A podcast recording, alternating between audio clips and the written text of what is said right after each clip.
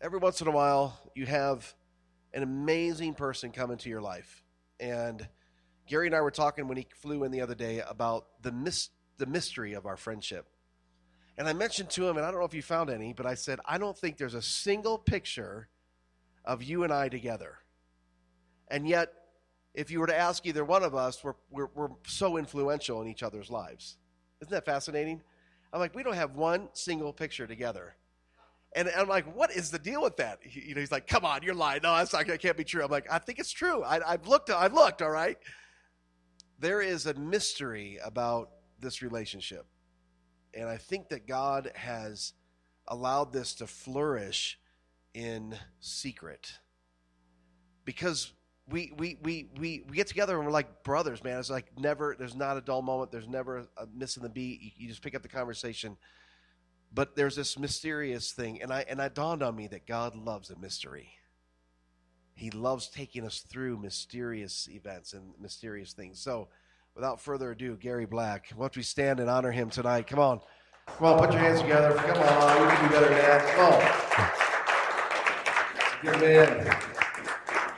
Hi, my friend. Welcome back. Yes. Ah. So, hey, we're just going to pray for you Yes. before we get started tonight. Dang, where's our cedar wood? It's locked in the locked in the closet. All right, we'll get you some. We'll get you juiced up afterwards. Nice. Father, Yes, God. there are friends that are raised up in times of difficulty. There are times, Lord, that we have needed each other, rested on each other, cried on each other. And Lord, I thank you for this man, for his obedience, for his wife, Lisa, for his son, Noah, and Tyler, and Michael, and Caleb, his daughters, Emily and Alexis, hmm. and the thousands and thousands of young people around the planet that have learned, gleaned, rested, corrected their lives at his feet. I bless you with all this house. Let this house rest upon you, my friend. Yes, God. In Jesus' name, amen. Amen. Have fun. Thanks. Lonnie Dyer, wow.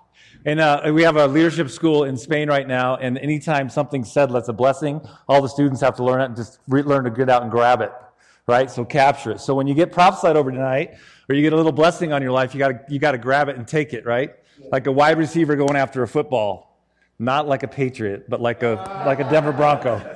Come on, church. I, I'm telling you, I am uh, around world class teachers all the time, all over the world.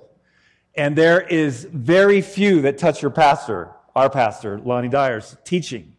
Like I'm, I'm, I'm it's, a, it's a mystery to me, the hiddenness that God's had you all in, but specifically you. It drives me crazy. So, as you know, I'm like, I'm just, I'm looking for all these avenues all the time to get Lonnie in, intersected with what we're doing. And, I, and I'm going to find it. We're going to get there when God releases it. But listen, he said to me two things today. Uh, you know, I flew in 26 hours. My mom died uh, a few days ago. we didn't know we were going to be here.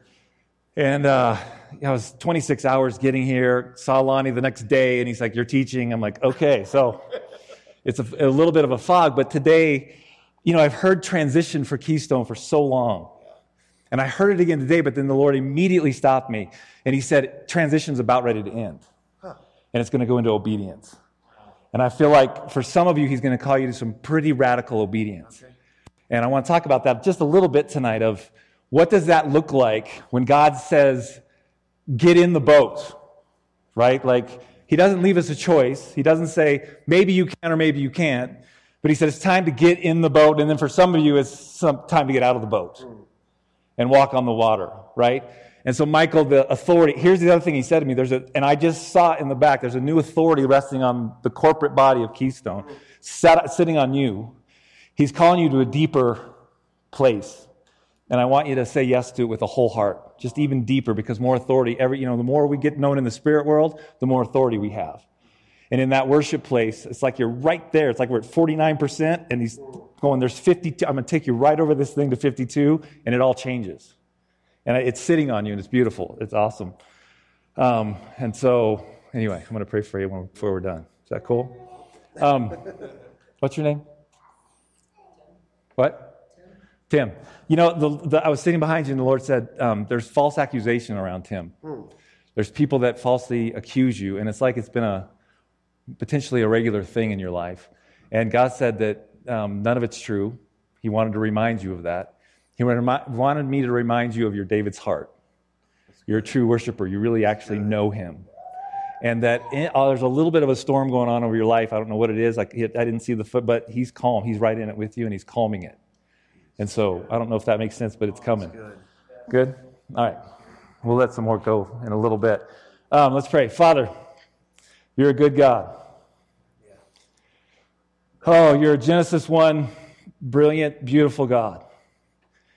And tonight we just uh, we want to submit to that goodness. We want to submit to the beauty of who you are and the beauty of who we are in that. And so, Dad, I just ask for your just your precious. The only thing, only only you can do this. But Holy Spirit, just come and let every word that's not from you drop, but every word that is, let it just uh, penetrate, and let it just bring it all together in Jesus' name. Amen. Well, I don't know how many of you made New Year's resolutions. How many of you did that? Oh, good. Carl. Don't make New Year's resolutions, man. I hate them because I can't ever do them, right? And so, one of the things the Lord has taught me, we live in Spain, for those of you that I don't know, been there a year and a half almost, which is insane. We went to, I met all my Keystone family. Uh, we lost our son Michael three and a half years ago and I met them in this horrible, tragic place, and they've never really known us apart from that. And they never really will know us apart from that because that will never leave us. But the first three months in Spain, we went a year ago, September. We just wept and cried and didn't do anything but, and slept. Uh, just wept and cried and slept and sat on the Mediterranean Sea and just watched the waves for a few hours at a time.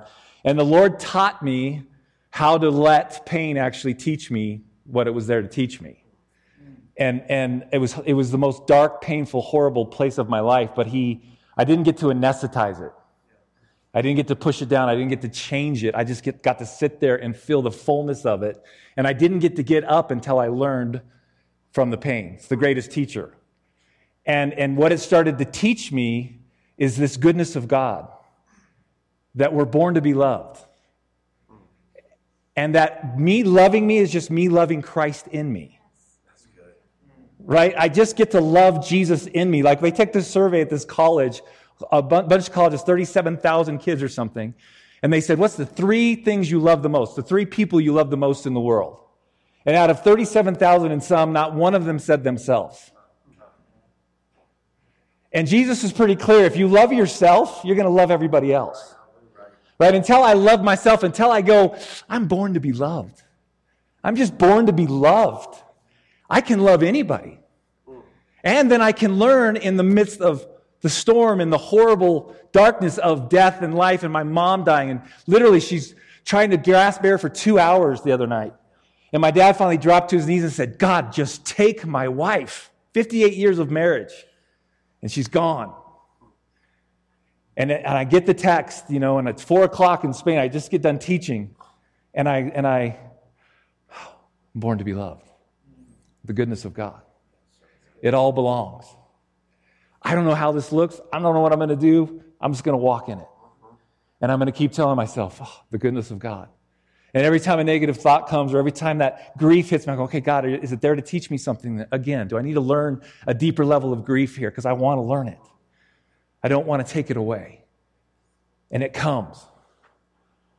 And so my, my new year, I just, we committed, Lisa and I were, we've learned this in Spain. We washed kind of the busyness and the craziness of life for the first year. In this last six months, we've just really been learning to take little steps on everything. So Lisa's writing three books right now. She's done with a couple of them. They're amazing. But she just writes her 1,500 words a day. She's not trying to write a book. She just writes 1,500 words a day. I try to walk eight miles a day. I can in Europe. I don't have a car. It's brilliant. I love it. It's so simple, right? I try to do little things. I do my daily Bible reading on my little app. It takes 10 minutes. I did it last year. I went through New Living Translation, and, and at the end of the year, I read the whole Bible. Just 10 minutes a day. Just taking little steps, trying to make my life just that little bit better every single day instead of these big grandeur diets and all this stuff that we do. They don't work. So then God said to me today, I want you to tell them, because I've been sitting in this place of original blessing. Now, this could mess some of you theologians up, and that's okay. I'll be good, I promise. You're my, my most favorite theologian, by the way, because you usually agree with what I'm getting. Original blessing instead of original sin. I want you to think about this as we go into the storm for a minute. I'm not going to go long, I hope, right? But you, you've got this God in Genesis 1, and I just want to read you Genesis 1 because this is just killing me. It's just this, the original blessing of God. I want you to listen to how God created us, how He started us, right? He, he's hovering over the earth. And you know what hovering means? That literally means like a chicken over her eggs. It says he's looking down on earth, the chaos, and he says he's hovering like a mother chicken over her eggs yeah. with warmth and goodness and life. And then he says, what does he say day one? Let's start this thing. You know, you got Holy Spirit, come here, Jesus, come here, let's start this thing. It says they're together doing it, right? And what does he say at the end of every day? This is good. This is so good, man. We're really good at this stuff. This is awesome right? And he makes this, the stars and the sky and the waters and the shorelines, and he's bringing order into chaos. And he says to me often, Gary, hover over the chaos, speak authority into the chaos. I'm good. It's good. When your life is crazy and the storms are brewing and your wife's being mean to you and your husband's being an idiot again and your job sucks and God's not answering any prayers, I get to go, oh, I get to hover. That's a good sign for me now. Before I get down in the chaos and be pissed off, I'm sorry, I can't say pissed, ticked off. And uh, no, I was preaching at uh, this thing last year at Awakening to all these kids. It was good. I said, I said balls to the wall from stage, and I got in trouble. So I'm really trying to be good. I'm not allowed to say balls from to the wall at the pulpit anymore, but I'm here, so I'm all right. It's my Skype name. It's just BTTW. I'm just balls to the wall. I just love it. It's incredible. So he creates this an original blessing and he loves it. And I just see this like verse 9 of Genesis 1 and God saw that it was good. Verse 13 and God saw that it was good. Verse 18 and God saw that it was good. And God saw that it was just over. And I'm just highlighting this, right? And then he gets down to us. And I want you to get this picture. He's, he's cre- he says, Man, I got to make something that looks just like me. I think Jesus is like, What? He's like, Let's make something that looks just like us. And not only that, but let's make them look like us and let's give them everything. Let's just do it all for them. And let's say, let's let them know that this thing isn't misery. We don't sing, oh, fly away, oh, glory, to get out of here one day. We win this thing. Do, we, you, do you realize that? I'm coming back alive to this fact that God created us to cover the earth in His glory because we win. It doesn't matter if it's Donald, it doesn't matter if it's Hillary, it doesn't matter who it is, right? It matters that we win. And He created us to win. So He's up there and He's like, Let's make them look like us. Let's give them everything. And, and Lucifer says, Whoa, whoa, uh, God, wait a minute. Wait, wait. We've been around a long time. We've been serving you with everything that we have. What do you mean you're going to make them look like you? Yeah, yeah, they're, they're, I'm going to make them look just like me. Uh-huh. Lucifer said, No, this is crazy. And, and you're going to give them everything? And God says, Yeah, I'm, I'm giving them it all. They get it all. They get the full inheritance of everything. And Lucifer says, wait, wait, wait, wait, wait. And, and we get to serve them? And God goes, yeah, I created you just to serve them. Wow. And he's like, uh uh-uh, no way. And he takes a third and they go out. All of this happened before that. It was good. We were blessed. He looked at us and said, oh, I'm going to make him look just like me. He birthed us in blessing. In fact, he says it right here. Verse 28 of, of chapter 1 God blessed them and said to them, Be fruitful and increase. God blessed them and said to them, Be free. And then in verse 31, it says, God saw all that he had made, and it was very good. good. And then chapter 2, he keeps going. Thus the heavens and the earth were completed in all their vast array. We're the number one thing at the top of vast array of God's imagination. Get that in your spirit and let it sit there. I am his favorite. I feel bad for the rest of you. You're second, but I'm his. Fa- I mean, it's like I'm his vast array, right? And so when things hit me, I go. I just remind myself, oh, I get to win. I get everything, hmm. and I get to drag a whole bunch of people with me doing this. And we get to take the earth and cover it with all of God's glory, with a bunch of crazy, radical, stupid, and amazing people. I can't tell you what it's like. Like, I have five world race teams right now, so we've got a thousand kids running around the world in a world race. I've got five teams, and some of them are like 80 on a team, 60 on a team. I've got my own personal squad that Lisa and I coach, and it's called Expedition. So they go to the 1040 window, and they're, supposed to be planting churches. I don't have things set up for them out there. They're supposed to find a man of peace when they get to a country, and they find that man of peace, and then they start doing miracles. And we're seeing miracles. We're seeing legs grow and ears come back, and deaf, deaf are hearing and blind are seeing, and all kinds of things. Like literally on video, know, legs are growing out. It's incredible. But then they get back to me, and they're mad at me for telling them that they were born to be loved. They said to me in month eight, I was just with them in India. They, I stand up, my poor wife wants to kill them all. There's a group of about four other girls there, and they're, you know, those are good Baptist girls just like my wife is, just like Teresa is, like the good Baptist girls. We just got to get them free. And they said to me, uh, You know, you've talked way too much this past eight months about us being sons and daughters of God and about how much He loves us. And you really haven't shown us the Roman road or how to share the gospel. And I said, Right? You're just like, What? You're 28 years old? You've been raised in the church and you wanted me to, to teach you the Roman road. I, I'm not going to do that. I kind of figured you already knew about it. And in fact, that's really not what it's about. It's about the kingdom of God. It's about ushering in the kingdom. It's about it's my responsibility to bring Christ to earth and show the earth what the power of God is. Not about me just getting somebody saved. I get to demonstrate it all. Right? So it's an amazing thing to just kind of walk through that. And then I have to take responsibility and say, guys, my perception, I want to take full responsibility. Anything that I put off, I need to take responsibility for. And I do. And then I realize I need to shepherd them more. I need to pastor them more before I start talking about it's God loves me in me because it's just God loving himself. That doesn't make sense to a Baptist brain. Right? It's about morals. It's about right and wrong. It's about what can I do enough to get him to love me and like me. He's kind of a mean, angry God, and I just need to figure out how to get him to like me. So if I'm moral enough, he'll do that. And God said, I don't care how moral you are. And this thing has nothing to do about right and wrong. Has everything to do with life and death. Are you bringing life to my brothers and sisters? Are you bringing them to my children? Yes. Everywhere you go. Sorry, I'm getting off a little rabbit trail. Let me read this.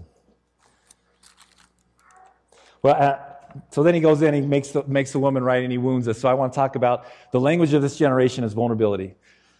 We have to be vulnerable. We have to stop looking like we have it together. We got to stop walking into church, and say, "How you doing? Oh, I'm doing great, man. How are you?" I'm, I'm no, I'm really kind of sick in my spirit tonight. I need something stirred. Right? I need something to just come alive in me.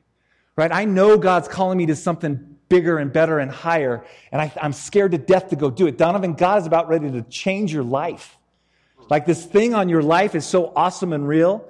And he's like, I want him to, I've taught him what to, how to embrace process.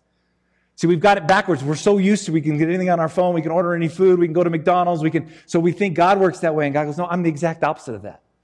I mean, I go slow. I don't give answers. I let you wrestle in the process because that's what it's about. It's about walking in that liminal space where I don't know and actually learning how to love and embrace the do- I don't know. And it sucks. It's horrible. And God goes, I love it when you're there because now you can't control anything. Now you can't make it happen. Now you just get to rest and trust. So you're in that space, and God goes, Yeah, I'm in it. I got you. Just trust process. Trust the word of the Lord, right? Uh, know it's coming. It doesn't matter. That's when it comes, right? It's good. Come on. Liminal space, Latin word, and I know Lonnie's hit this with many of you, it means threshold. So it's when we are in between that our old comfort zone and any possible new answers, and we can't get it done ourselves. So we're, com- we're in this comfort zone. We know God's calling us to something higher, but we just can't make it happen. And God goes, That's what I want this generation. That's what I want you resting in. Because then you can't get in my way. You can't control it. Right? So my mom's dying, like dying. And I'm like, God, I have no, there's no money to go home. I can't fly home. Calling all my buddies. What am I going to do? My mom just died. Sent out a little letter. Bam, tickets are bought. The goodness of God. The favor just, it turns because you just trust. And if God wouldn't have done that, I would have gone, okay, good. He's doing something completely different and I don't need to get in the way of it. And I'm okay with that. I will never make something happen again. I will never have a crack door open and kick it open. I'll enjoy the crack and the little light shining in and let it teach me why it's there until God decides to open that door. Good. In fact, if I can control it, I run from it now because I know I'll mess it up every single time. We must learn to slow down and trust. This is the word of the Lord for you guys because of what's, what's coming with obedience. We have to learn how to break either or thinking to both and thinking, to yes and yes. Is God good? Yes. Does God not answer me sometimes? Yes. Is life sucking? It's really bad sometimes? Yes. Is life amazing when God shows up and He changes everything? Yes. Right? It's like, oh God, this, this again? God, I'm so tired of this. God goes, well, why don't you shut up and sit down? Learn how to just sit in the tiredness of this and let me teach you something. Because once I'll teach you this, it'll be over. But some of us carry our parents' generational curses. Jesus broke them in Galatians 3. They're done, but we, these familiar spirits haunt us. And then we get in, if we don't deal with them, guys, listen, we're dealing with this right now in our own family. You don't deal with these little foxes, these little familiar spirits, bitterness, anger.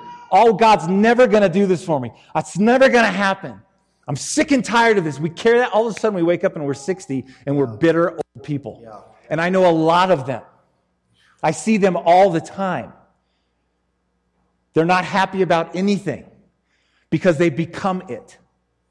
They become what they've spoken over their lives. And they've allowed themselves to become just like their mothers and fathers. And here's what God is saying to you, some of you tonight, like literally saying to some of you. He wants to break the generational curses in your families because he does not want your children and grandchildren walking in them. Amen. He's tired of it. Amen. He's more tired of it than you are. Amen. It is your responsibility to say, Father, I'm going to activate my faith and step into healing right now. I'm going to activate who I am. I'm Christ on earth. I get everything. I am the image of God, and I'm going to apply that to my life, even when it's hard and it sucks. And I'm going to let this thing teach me everything it's going to teach me, and then I'm going to come out the other end and go, oh, that wasn't so bad. And I'm a happy person, and people like happy people. Don't you like hanging around people that are happy? It's really bad around negative, unhappy people. I was around one all day today. I want to kill him. and God keeps just going, love him. Embrace him. I want to kill him. Oh, I wanted to kill him. I'm just being honest. I'm being vulnerable. I'm learning how to be vulnerable. It's really hard. I'm just learning. So walk with me. Psalms 27 13. Let me read this to you. Hey, Colin, I could have had you throw this up there. That would have been awesome. Psalms 27 13 and 14. I am still confident of this. I will see the goodness of the Lord in the land of the living. And this is what I want some of you to get. Wait for the Lord, be strong and take heart, and wait for the Lord. Wait for the Lord, be strong and take heart, and wait for the Lord. The season of transition, I really believe, is over. It's close. But it's going to take some radical obedience. There's no, there's no kind of minor obedience. And there's really no kind of minor disobedience. You either obey or you don't. It's true. Right? It's true. And God, I mean, I say radical obedience, but obedience is obedience.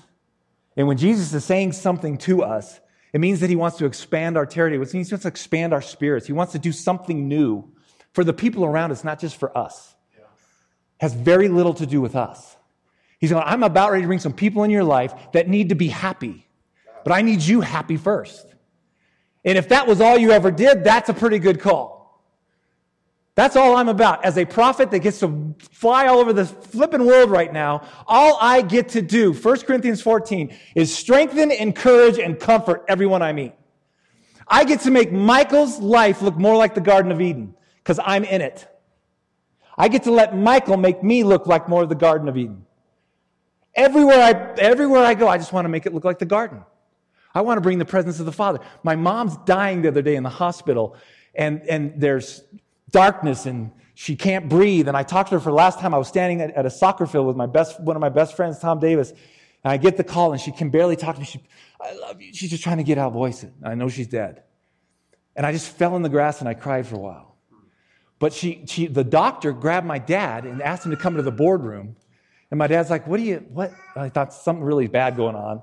So he goes in the boardroom and the doctor's got tears going down his eyes. She says, can I ask you something, Mr. Black? He said, sure. He said, uh, we can't figure it out. But there's about 20 of us on the floor here that every time we go into your wife's bedroom, there's a glowing light. And we feel peaceful. And we feel like everything's okay. So some of us just camp in there. I can't get my nurses to go get their other jobs done because the, they see, literally see the glowing light and everyone sees it. In my dead mother. I want my dead body to shine the glory of God. Right? That's a testimony. I told you guys, I tell you when she died and she saw my dad, I tell you that story? I got to tell you that because she dies in bed with my dad about six months ago. She's died, she's dead. She literally, she looks at my dad, she said, it's about one in the morning. She dies, she's growing cold. My dad's just holding her crying. Hour two goes by, cold body. So he's just like dreading getting up. He feels her body start warming up. It's getting warmer and warmer and warmer, and he can't figure it out. And she wakes up and she looks at him. She says, Who are you? And he goes, Honey, it's me. It's your husband. It's Dwayne. 58 years of marriage. Who are you? He said, It's me. And she said, No, I just met you in heaven, and that's not your name in heaven. we already are. We already were. We are now, and we're already in heaven. And he gives us new names in heaven. Guys, we already won this thing. We're already there. We already have new names. It's a brilliant thing. I was born to be loved. Yeah. And then love everybody else. Oh, man. Could preach forever. I'm not going to. Mm-hmm. If you're waiting on something, if you're in transition, if you need a change or to make a life decision, you may need to get uncomfortable. Okay? I just came off a 21 day fast. And I'm not bragging about it. I hate fasting. It's the worst thing in the whole world. I hate it. I hate it, right? I mean, like, and my wife was so proud because I was really faithful. I mean, I'm usually not. I, you can't fail at fasting, right? You're fasting like, I just need a potato chip, and you go get a potato, and you're done, right? and, and, God just goes, all right, well, he tried. I'm, I'm proud of him, right? But I did this thing, you know? And I'm, and I'm walking in the mountains, and I'm just like, and God gives me, this is so awesome. God, he gives me Mark of 1, Mark 112. And in Mark 112, Mark was writing to the Romans. So he always used like powerful language. He used intense language because it was the Romans and they're a bunch of crazy warrior fighting people, right? So he had to use intense language. And he says in Mark 112, it says, Mark says, Jesus was driven into the desert. Jesus was driven, right before he does his 40 day fast, he was driven into the desert. We have to be intentional when God's asking us to do something, when there's transition coming.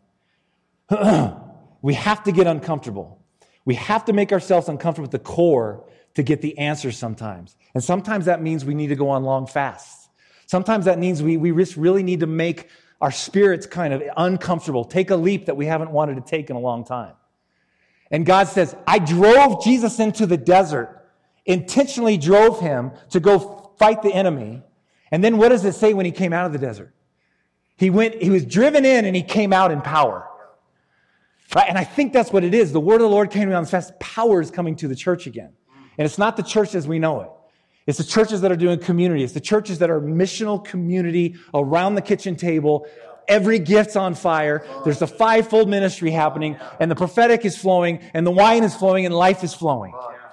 And he said, I'm going to bring power into the midst of those communities, just like I did when Jesus came out in the power of the Holy Spirit. And we're going to start seeing miracles in, the, in America again. The reason why we don't have miracles is we don't need them. It's the first time there's ever been a middle class in our history of the world. And middle class people don't need Jesus. We don't, if I need to go buy a car, I go buy a car. If I need food, I go to, to go buy food. Sometimes I'm a little short, and sometimes it's hard, but we don't really need God. And God said, I'm going to bring the need back. I think that's some of what's happening, obviously. We're not going to talk politics. I love what's happening, though. But he's asking some of us as individuals, and there's some of you here, and this is why I think he wanted me to bring this word. He's asking us to get uncomfortable. We're, we're calling all of Europe to a 40 day fast on March 1st. I had this crazy encounter with the guys I used to run with in the 90s. Lou Engle, he fasts, does 40 day fast all the time. His whole life, he, he doesn't preach, he just tells his dreams when he's up on the stage. And he lives this radical, fasted lifestyle, and he hates fasting as well. But he has these encounters that are unbelievable. And it just stirred my spirit being around him again a couple months ago that I just need to step back into that place of being uncomfortable. I'm too comfortable. It's too easy. I don't want that in my life. I want to be shaken up. I want the love of God to shine from my body even when it's dying. Golly. Yeah. I'm going to end my first closing, Pastor, I promise. Right now. Michael, can I have some more water? 14, here we go, Matthew 14, 22. I'm just going to read it to you. You know, they just fed the 5,000. They're tired, disciples, it's all happening. And this is, this is it. Jesus made them. I want you to get that word, made them. Underline that if you're reading in the Bible. Jesus made them get into the boat and go to the other side. That same night, they have experienced a storm and Jesus walking on the water. And here was the question he asked me when I was reading it Did I know, did Jesus know that they were going to go into a storm? I think he probably did. He probably knew what was about ready to happen. I mean, he is Jesus. More important, though, the question was did the disciples know that the weather was going to be contrary to their trip? Now, think about it. These are professional fishermen. These are professionals on the water. This is all they did. They knew the storm was coming. That's why he had to make them get in the boat. Okay, okay. Right? It wasn't about, please get in your boat and go over, but you don't have to. No, get in your boat and go out into the storm. And they're like, uh, uh, uh, Jesus, you know, there's a storm coming, right? And, and, what does he do? He's like, goes and gets to where he always does. He goes to the lonely place. Uh-huh. Big difference. Big difference between isolation and solitude. Uh-huh. Jesus always went to solitude. The enemy, the spirit, always, the Jezebel spirit, always wants to get us to isolation. Always. And in isolation, he convinces us that we're no good, that we're depressed, we have suicidal thoughts. He can do whatever he wants. But when we're in solitude with dad, with the father, and we're just resting with the father, he can't come in. He can't tell us any of those things. And all that stuff falls away. It breaks off.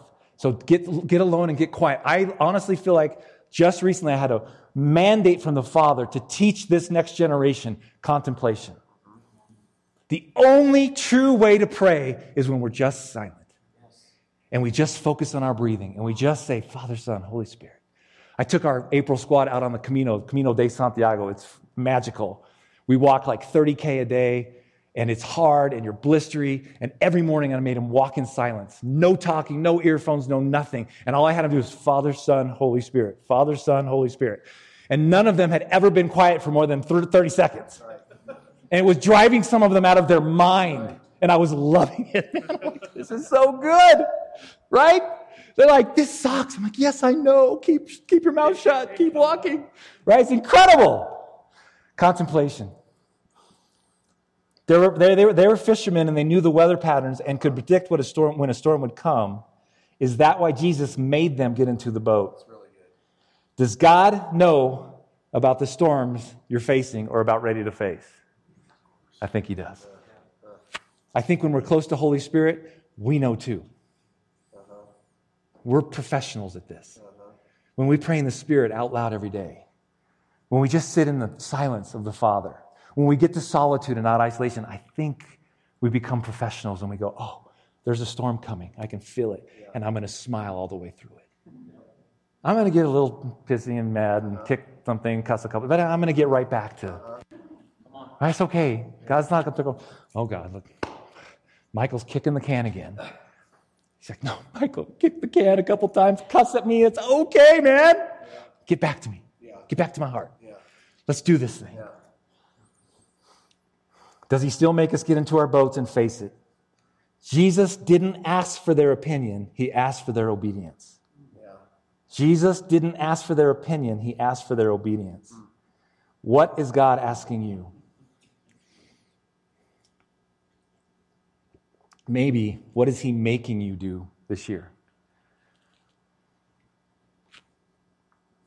When God calls us into something, he doesn't want our opinion, he wants our obedience. The chance for him showing up in our storms, this. this is so good. The chance for him showing up in our storms is bigger than anything we would say to avoid it. Did you get that? The chance for him showing up in our storms is bigger than anything we would say to avoid it. Meeting him in a storm is better than staying safe on the shore until the storm has passed because you're going to miss it again. How many times have you come around the same mountain? God, why can't I get rid of this? Why can't I get rid of this sin in my life? come around again. God, I'm never going to do this again. I'm doing it again. And God goes, Why don't you sit in your sin and ask it why it's there? This isn't a heaven and hell issue for me. All this does is create shame and depression in your life. All it does is bring you down and you're not happy and nobody wants to be around you. So why don't you learn why it's there and let it teach you its lesson and get rid of it for good? Instead of wallowing in your poor little sin, that God's like, this is so little. I see your life all at one time. I saw you before, I see you now, and I see you after. You think this little blip right here really concerns me that much? You can't stop looking at porn? I want to flick you on your head. I'll, I'll help you. Invite me into it. Let me come into that and watch it with you. Let's see what happens. Pray in tongues and watch porn, it doesn't work. Pray in the Spirit and try to do any sin right? I make all my kids. Noah's got to learn it now in Spanish, which is really my my 14 year old is like 50, 60% fluent in Spanish. Lisa and I know three words. Ah, it's horrible. It's bad. Hola, pan, which is bread, and because we like the bread. Yeah. and and 1 Corinthians 10 13. Just, you got to memorize it. If you're young, you're struggling with anything. 1 Corinthians 10 13. He will always give us a way out. Right? No temptation has seized you except what is common to everybody and I'll never tempt you beyond what you can't handle. He will put us th- through things that we can't handle. That's a lie if you don't think that's true. Uh-huh. I've been through many, many things that I cannot handle.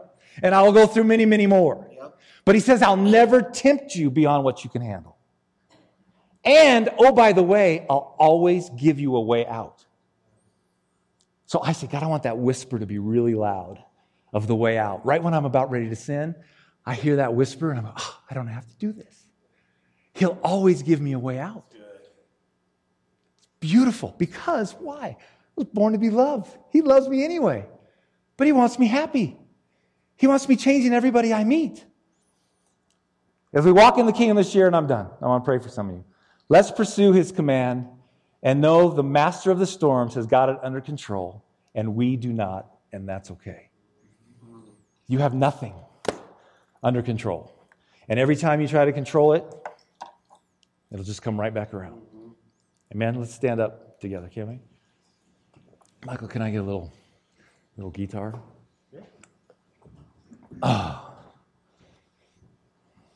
if you would, if you don't have to, but if you would with me, just close your eyes.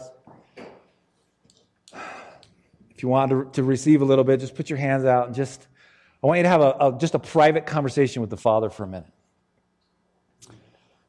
Is there any of this that struck you tonight and if it didn't, that's great. Uh, it's fine. It's awesome.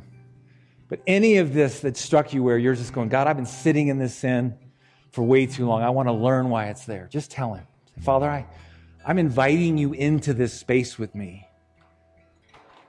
God, there's this thing that you've been telling me you want to make me do, and I've been resisting you. I've been in disobedience. I want you just to confess that to the Father right now. Say, I, I know. You've told me to get in the boat, and I've said no. And I'm just inviting you into that space because I need you to walk me onto the boat. I can't do this alone. He goes, Oh, good. That's what I wanted to hear. Because you're right, you can't.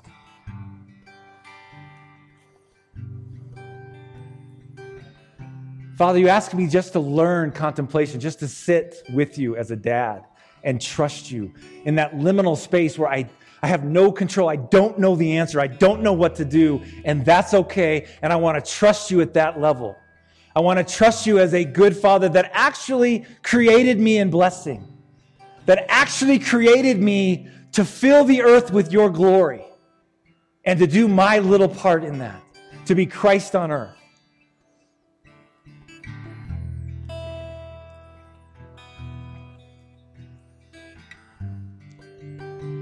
Just talk to him. Just have a conversation with him.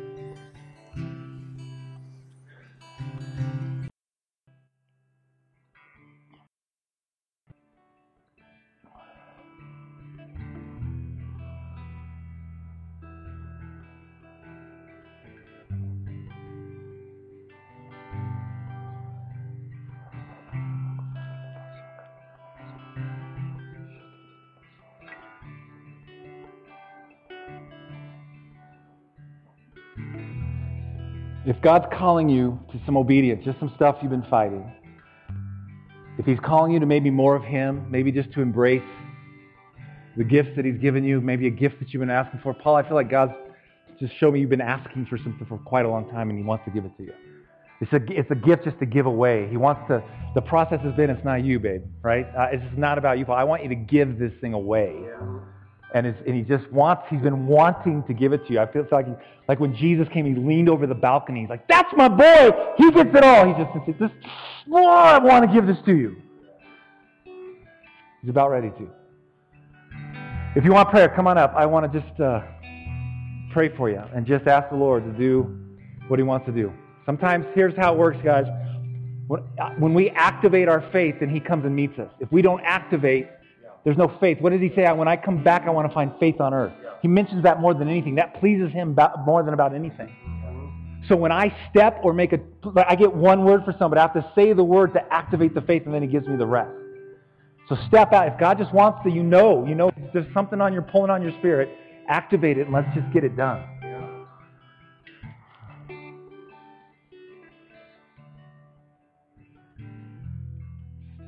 Those hands out. Let's just receive from the Father.